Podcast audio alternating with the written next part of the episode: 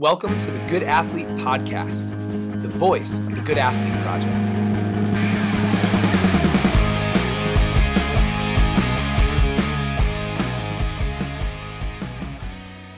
Over the last two decades, Nate Robinson has been one of the most fun players to watch in all of the NBA. He leaped into the national consciousness by winning three dunk contests, each time being the biggest, strongest, most athletic players in professional basketball. He cemented his status as a legend, at least a Chicago legend, in 2012. Because of injury, the Bulls' chances of success were dismal at best. But Nate came in and, with incredible passion and genuine love of the game, not only led the Bulls on an improbable playoff run, but made every single game exciting to watch. We'll talk more about that season, what he's been up to since, and what makes Nate Nate in today's podcast.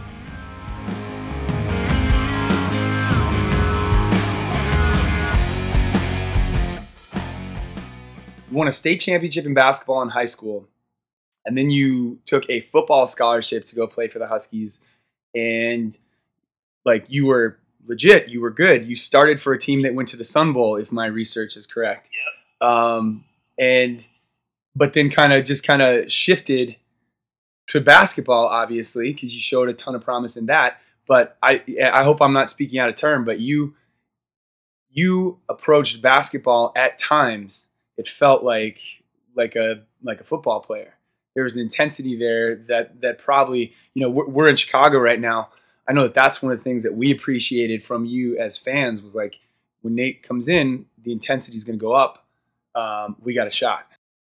Yeah, I, I I just wanted honestly the my energy and how the intensity is. I just wanted everybody to play hard and have fun like I did. Like I Mm-hmm. when I played basketball, when I'm on the court, any sport I did anything I did, I just love doing it. I love I enjoy every second of whatever I'm doing. Yeah, I totally agree. Do you think? Um, well, t- tell us a little bit about that. Tell us about like what. You, first of all, you got a football scholarship to a big time Pac-10 school. That's pretty exciting. And how did how did you ultimately make the decision to go from football to basketball? Uh, well, the, the decision came. Well, let me back up a little bit. So when I when I started as a kid, man, I didn't just have one sport that I loved, man. I just I didn't love I love all sports. I just wanted to play. I just fell in love with playing and enjoying myself when I played. Basketball, football came kind of easy because my dad, that's all he would watch. That's um, right. I came, I, I grew up in the era where when, when my dad was, had me at 21, 20, you know, he was young. But when he was 20, what, I would say 25-ish, I was like, I was like four, just turning five. He, I remember my dad, if I can remember, uh, you know, that far back clearly is, I remember my dad having this thing called electric football. I don't know if you guys know what that is. Some people that don't know what electric football is, it's a, it's a, it's a, it's a football board game basically. So my dad used to have this Monday night football thing where his buddies they used to come over and play that, and I, that's how I fell in love with football. You know, watching guys, Barry Sanders, my dad giving me history lessons on Walter Mhm. Payton, Emmitt Yep. Smith, all these greats. And my dad was pretty dope too growing up. He was a Husky too, right? Yeah, he went to UW. He, you know, shocked the world showing, you know, he could be a freshman, you know, that's really doing his thing. He got Rose Bowl MVP as a freshman, which is never heard of.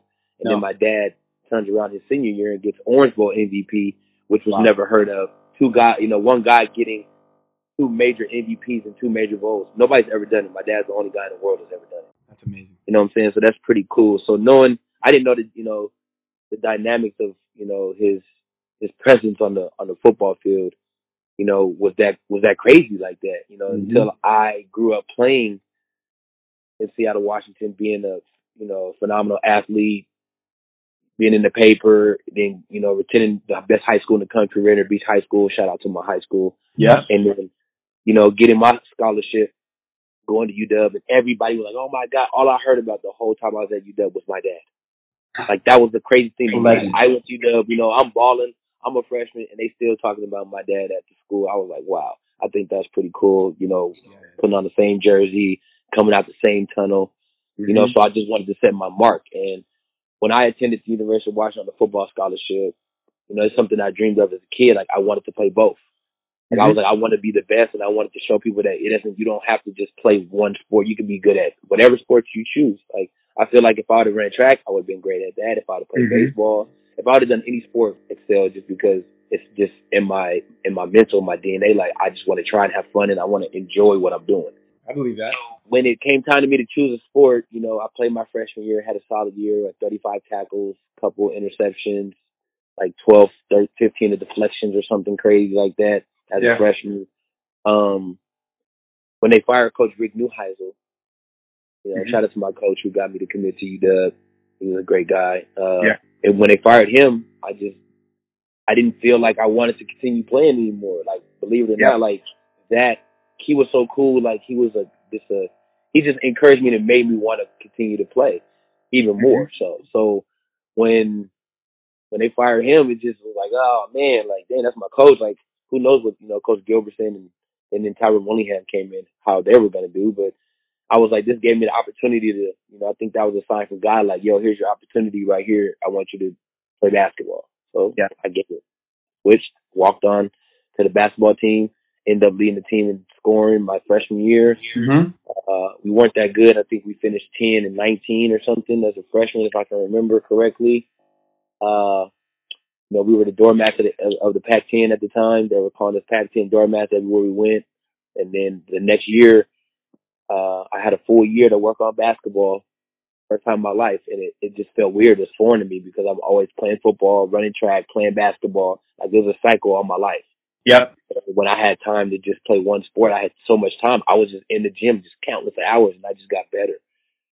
You know, my game just took off, and people started to recognize, you know, like like who is this kid? And I was like, man, this guy played football.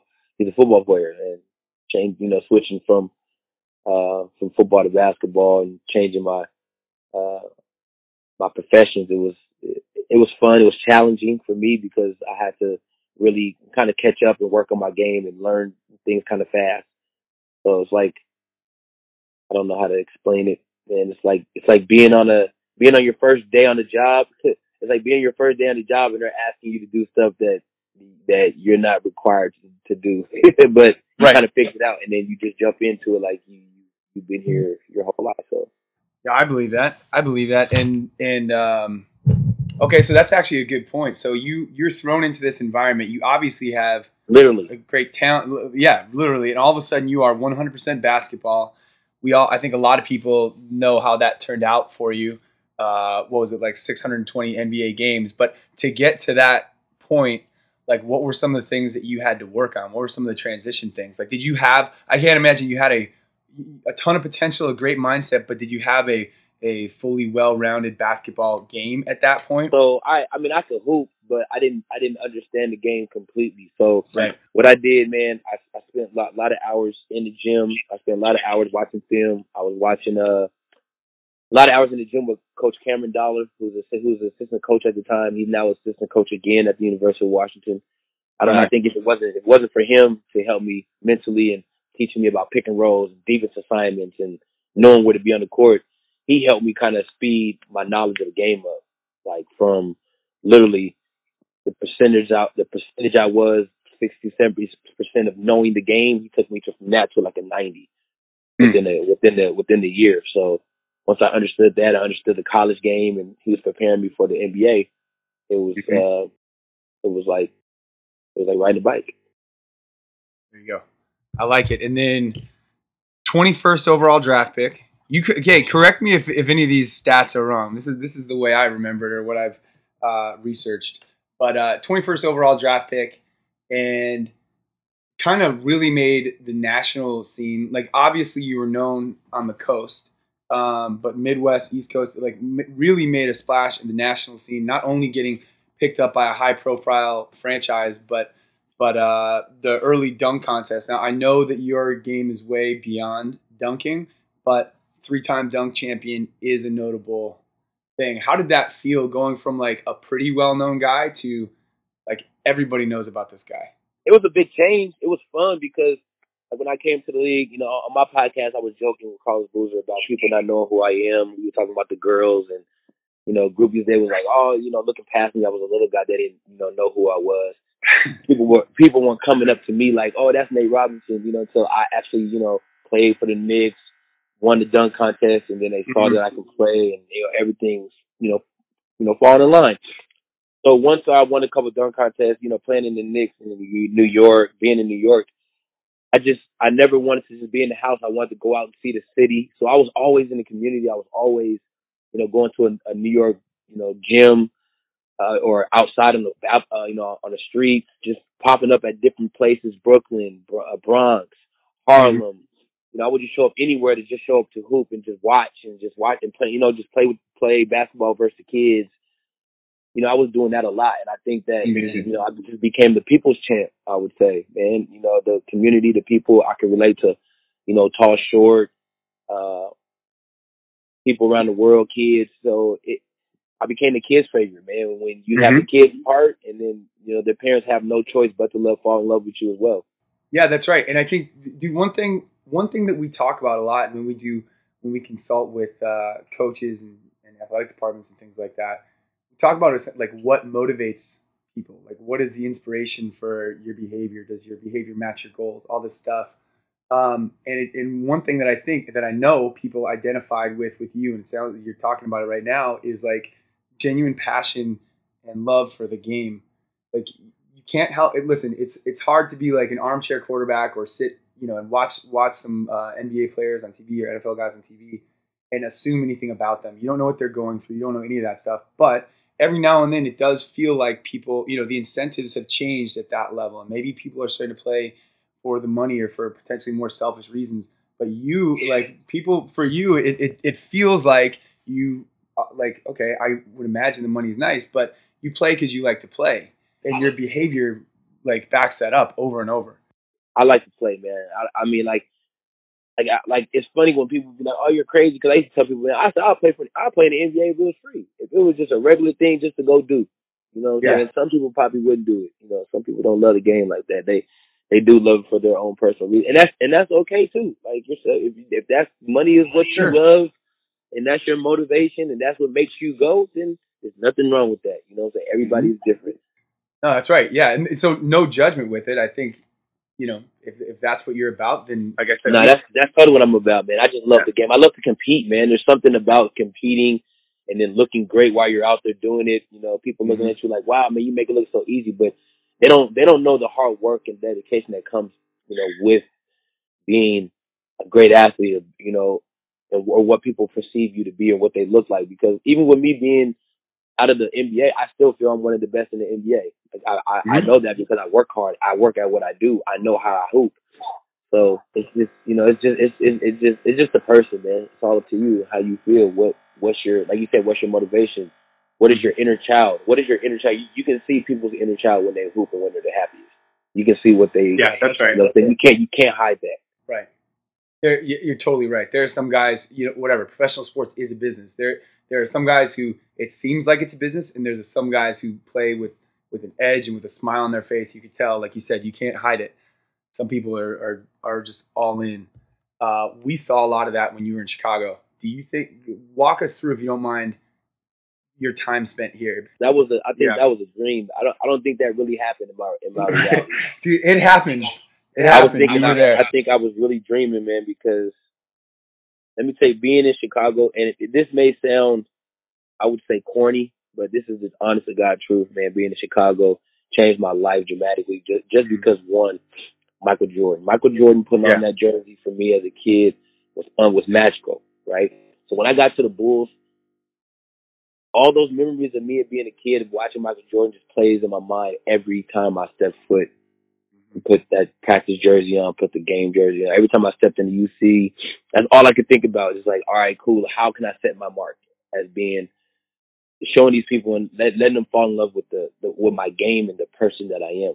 Who they who they watching on TV is who they get every day where they see me. You know what I'm saying? Like mm-hmm. that's who Nate Robinson is. The passion, the smiling, the the fierce, the the anger, yep. the you know what I'm saying? The the the the, the desire to just compete and to win, to want to showcase the talent that God gave me I, for the people, like for my organization, for my team, for my teammates. Like it was mm-hmm. real. And playing in Chicago, you know, you know, I got my first opportunity, honestly, to show that I can honestly play the game the right way, play, you know, be a point guard, run a team, you know, have fun, get buckets, you know, showing the, the world, you know, you know what this five nine frame is really about. You know, it was it was it was it was unbelievable, man. And I just I loved every second of it.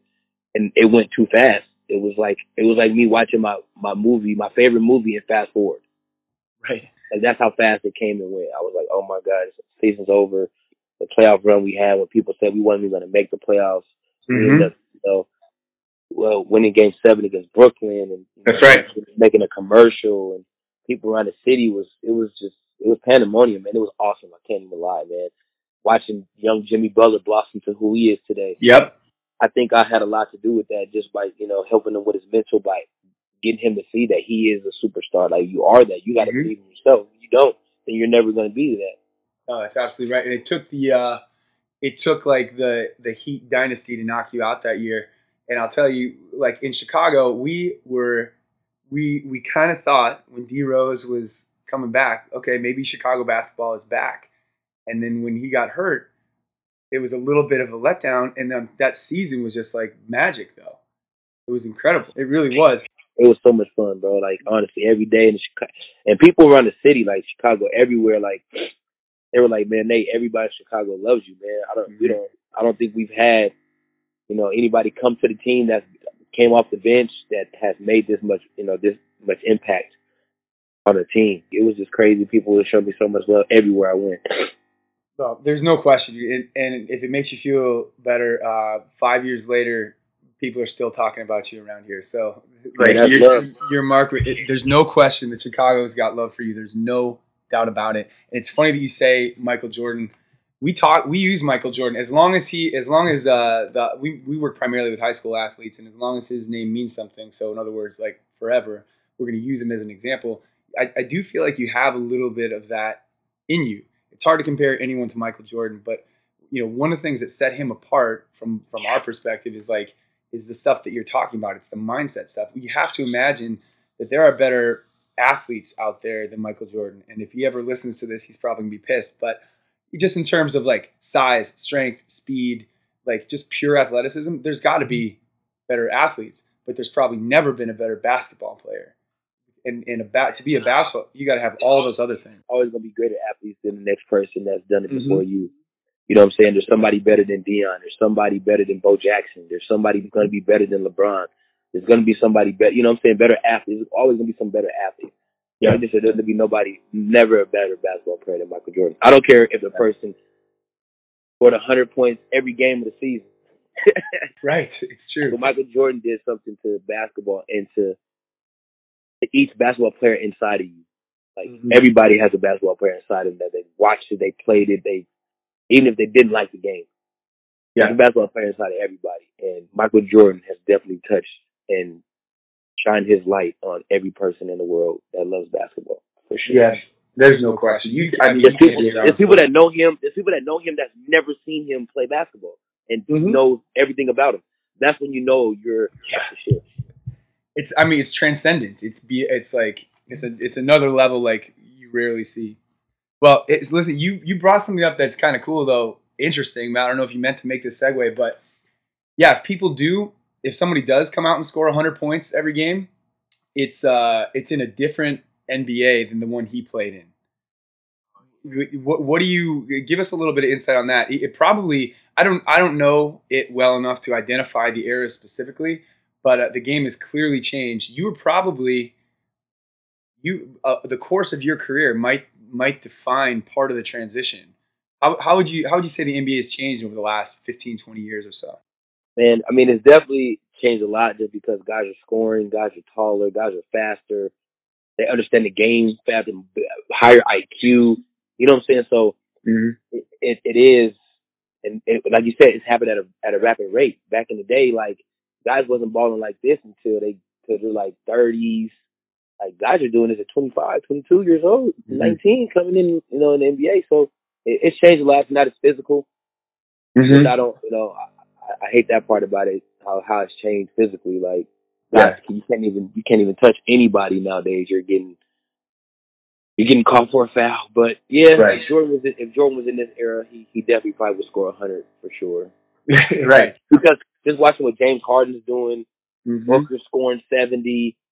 I mean, Isaiah Thomas scored fifty two. Right. Uh, you know, Dame Lillard scoring 57s and 60s. Like, come on. Like, if Michael Jordan played in the era right now, man, he lived at the free throw line. He could get a bucket whenever in his prime. I don't think Yeah. there's anybody, one, they wouldn't be, I don't think mentally be ready to play a Michael Jordan knowing that he Right. was who he was. Like, it's like, damn, I'm playing against the greatest ever.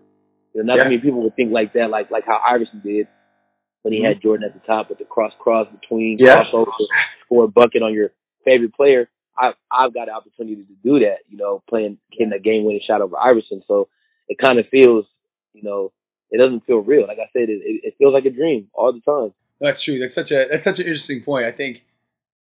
Yeah, have you seen that thirty for thirty on the bull? Or, or no, it was on the Pistons. You ever see thirty for thirty on the Pistons? Mm-mm. It's a good one. It's a good one, man. You you should definitely check it out. But one of my favorite parts about it is uh, they talk about how they knew that to beat the Bulls and Jordan, how they had to just bang on them. That that Pistons team like beat people up physically. That you know it, it wouldn't happen that way anymore. But that was you know we talk about. Uh, I agree with you. I think he probably would have scored out of this world numbers because I mean, One of the first big things he had to- 55 in the garden, 60 something but Yeah. like all these teams. Like, just think if he did, like, if he was just put take that Jordan and put him in right now. when you can't touch him for sure. Yeah, that's what I'm saying. Like, LeBron scored 46, and you, can't even touch him. Just think of just Jordan. I think Jordan's way better scorer than LeBron. LeBron's a Mhm. better overall player. Mm-hmm. Jordan can score like his scoring ability and just he's ferocious, man. And that you can't you can't you can't duplicate that. Kobe tried, but nah. Kobe, you're Kobe. Michael Jordan is Michael Jordan. It's true. We gotta we gotta send this to Kobe. So go Michael Jordan, Kobe Bryant, LeBron James. Is that your, you'd say that's your top three?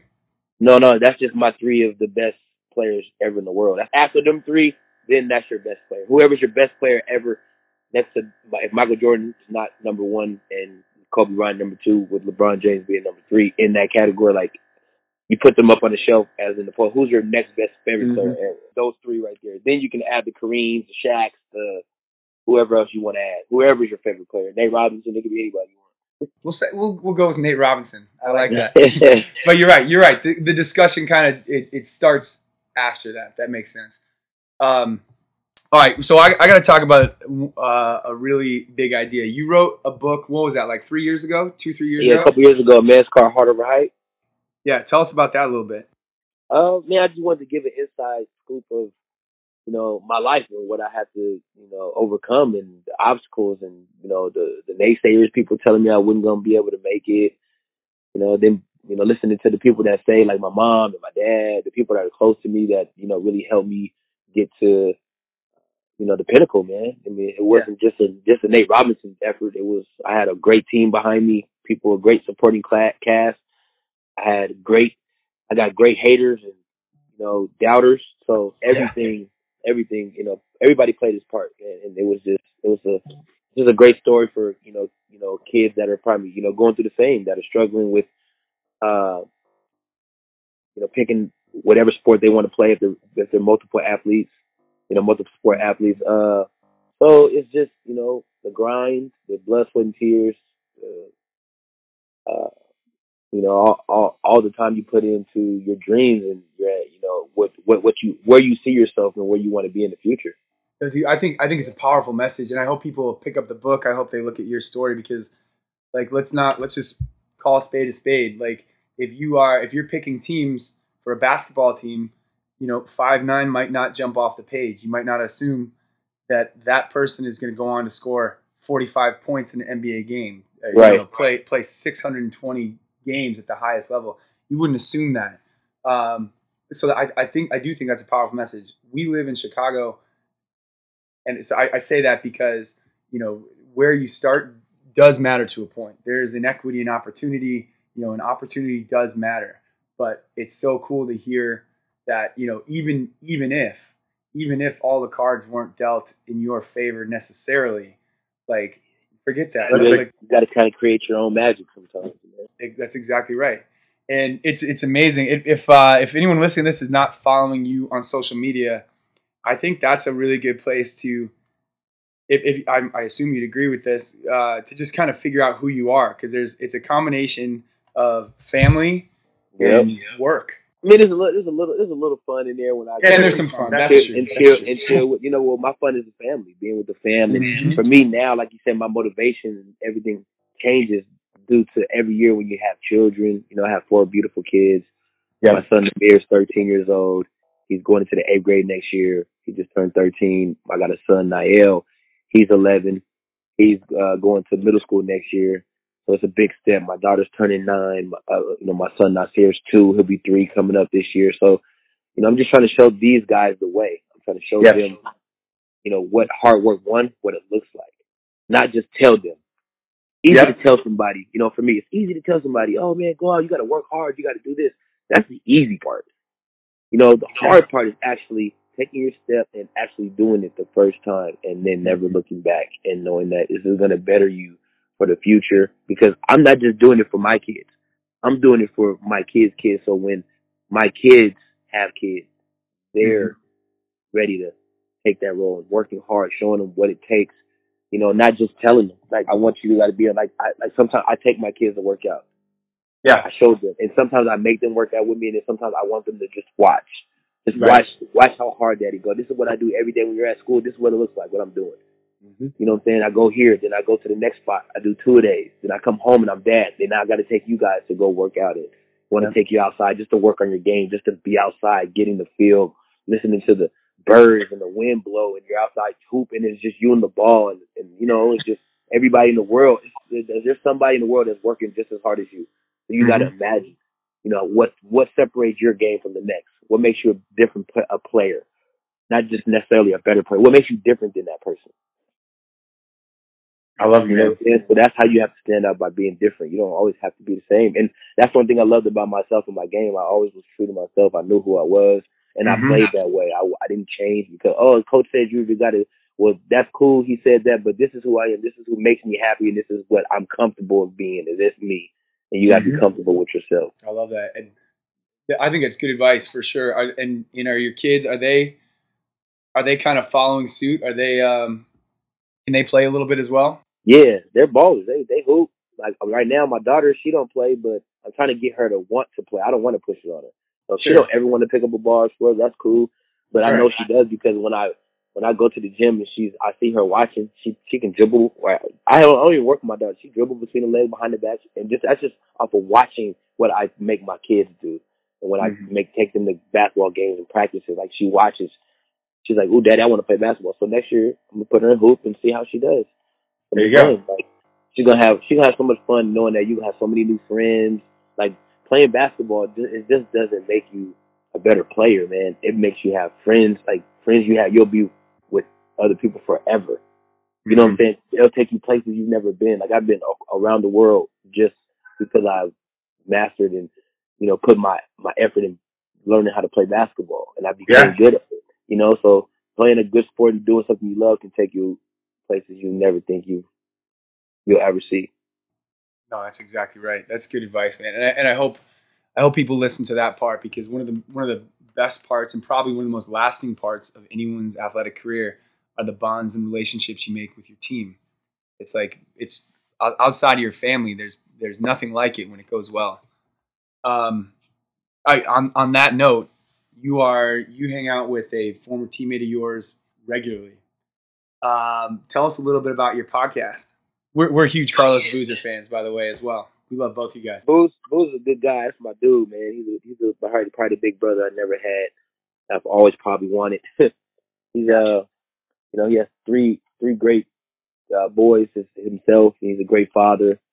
He's a great mentor as well. Uh, you know, but we wanted to just, you know, come up and change, change the game and do something different, man. We started a podcast together.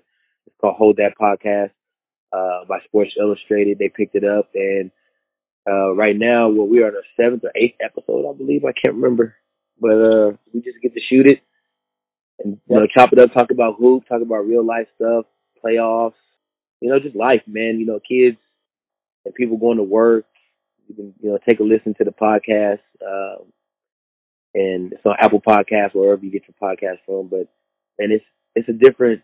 I would say it's a it's a different outlet that you can get, you know, off your chest, off your mind, just to be able to talk and you know let people listen to stories that they've you know that they've wanted to you know hear you know, things that uh, that they're probably going through that you know may be on a podcast. You may and we may answer your, you know answer some of the questions that you guys have that you're Mhm. thinking.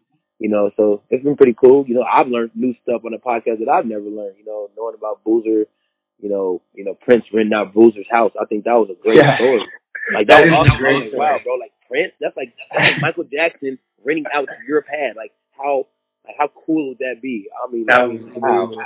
You know what I'm saying? So Mm-hmm. it's it's just been fun, man. We've been having fun. Uh, trying to take off. We got we got some. Uh, we're about to come out with some merchandise, some HOLDAT gear for for Yeah. the fans to uh to be down and and support and you know show love to, man. But yeah, we got some we, we got some things brewing. Well, people people have to check it out. Uh, that Prince story alone is worth turning tuning in. But like uh, your conversation with Rip Hamilton, like I thought was really good. Just learning more about um, you guys as people, getting to know like the personality of the people that you've watched for so many years. Uh, people should definitely take a look. All right, so we got a we we are to wrap up. We usually have uh, a couple questions from Coach Nadalna here. Uh, the Coach Nadalna lightning round. How do you feel about that? What's up? Let me let's, let's shoot it. Yeah. All right, let's do it. Uh, right off the bat, what is your favorite non-basketball movie? My favorite non-basketball movie. Wow, that's a great. Yeah, that's a great question. My favorite non-basketball movie. There's so many, man. Can, is it at? Let me see. Golly, I'm gonna have to go with probably the movie Life. Eddie Murphy and Martin Lawrence. I I, love the movie Life. I don't think I've ever seen that. It's good. What? You've never seen the movie Life? Oh, that's your that's your homework. By by next week, I'm gonna DM you and I'm gonna ask you. You got a week. All right. Movie Life. Yeah. It's You so got it. funny. Oh my god. um, I and I will be very happy to say that uh, the reason I couldn't get other things done is because I was doing the homework that Nate Robinson gave me. There you That's a pretty cool thing to say. movie Life. You'll thank. I think you'll thank me later. All right, all right, um, all right. Next one. Who's your favorite team in the NBA to watch right now? Favorite team to watch in the NBA probably Houston. Houston and Philly. Houston and Philly.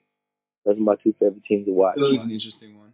Man, you got Embiid who talks trash and backs it up.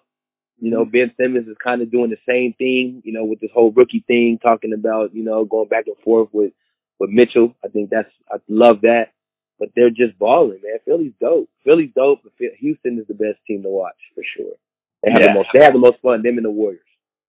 Yeah, James Harden uh, is, is a pretty incredible player. He's a he's a Jordanish player in this in this in this era right now. Nobody's stopping him. Crazy. Fear, fear Yeah.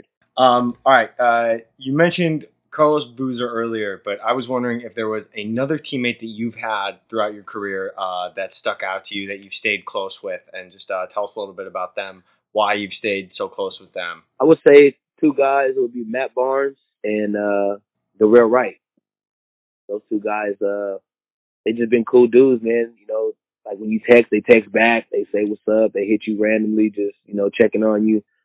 Uh, you know, them them two guys have been you know great buddies to me. Besides, next to Carlos Boozer, that's you know that that stick to being a good friend. And it's not always just oh let's go kick it or let's go you know go work out. It's you know man checking on you bro, seeing what's up. Even if it's a funny text about being ugly or you know oh man I saw you on TV and da da da da like you make the t you know the game like any little thing that when you check up on somebody and just say what's up that makes you a good friend. That was that was a quick lightning round. I like it. So all right, so we'll finish with this.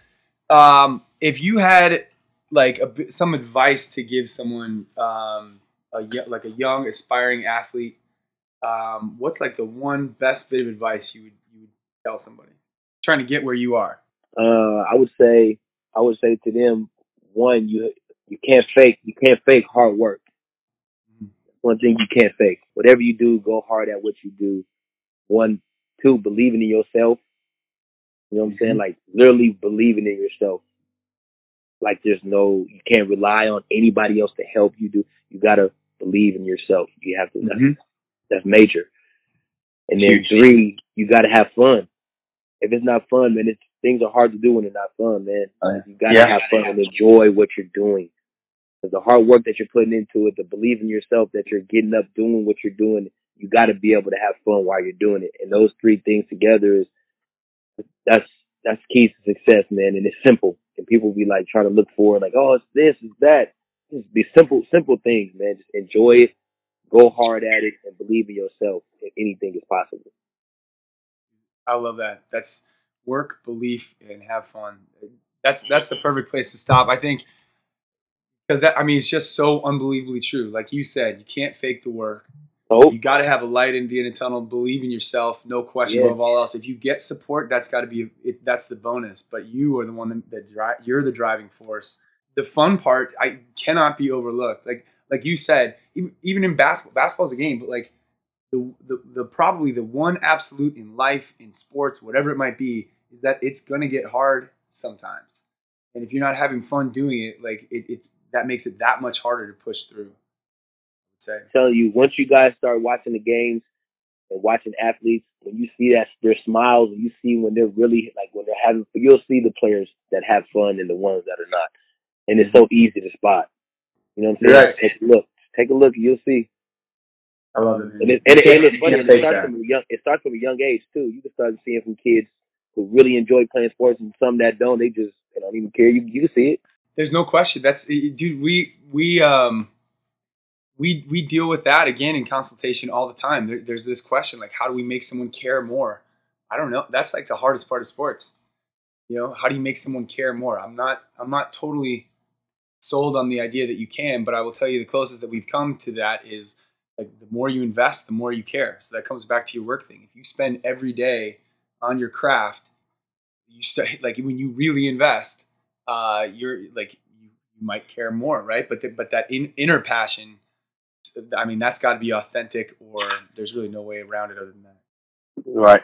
All right, man. Well, listen, we um, we're really grateful that you uh, spent some time with us today. I hope we can stay in touch. Like you're, we're big fans. We love the way you approach.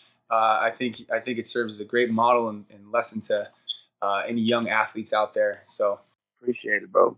this episode brought to you by Hand Armor Chalk, the official chalk of USA Weightlifting. They are also the official sponsor of the Illinois High School Powerlifting Association, a partner organization overseen by the Good Athlete Project. We would not support a product we didn't believe in. Check them out at Hand Armor Chalk on Twitter and Instagram.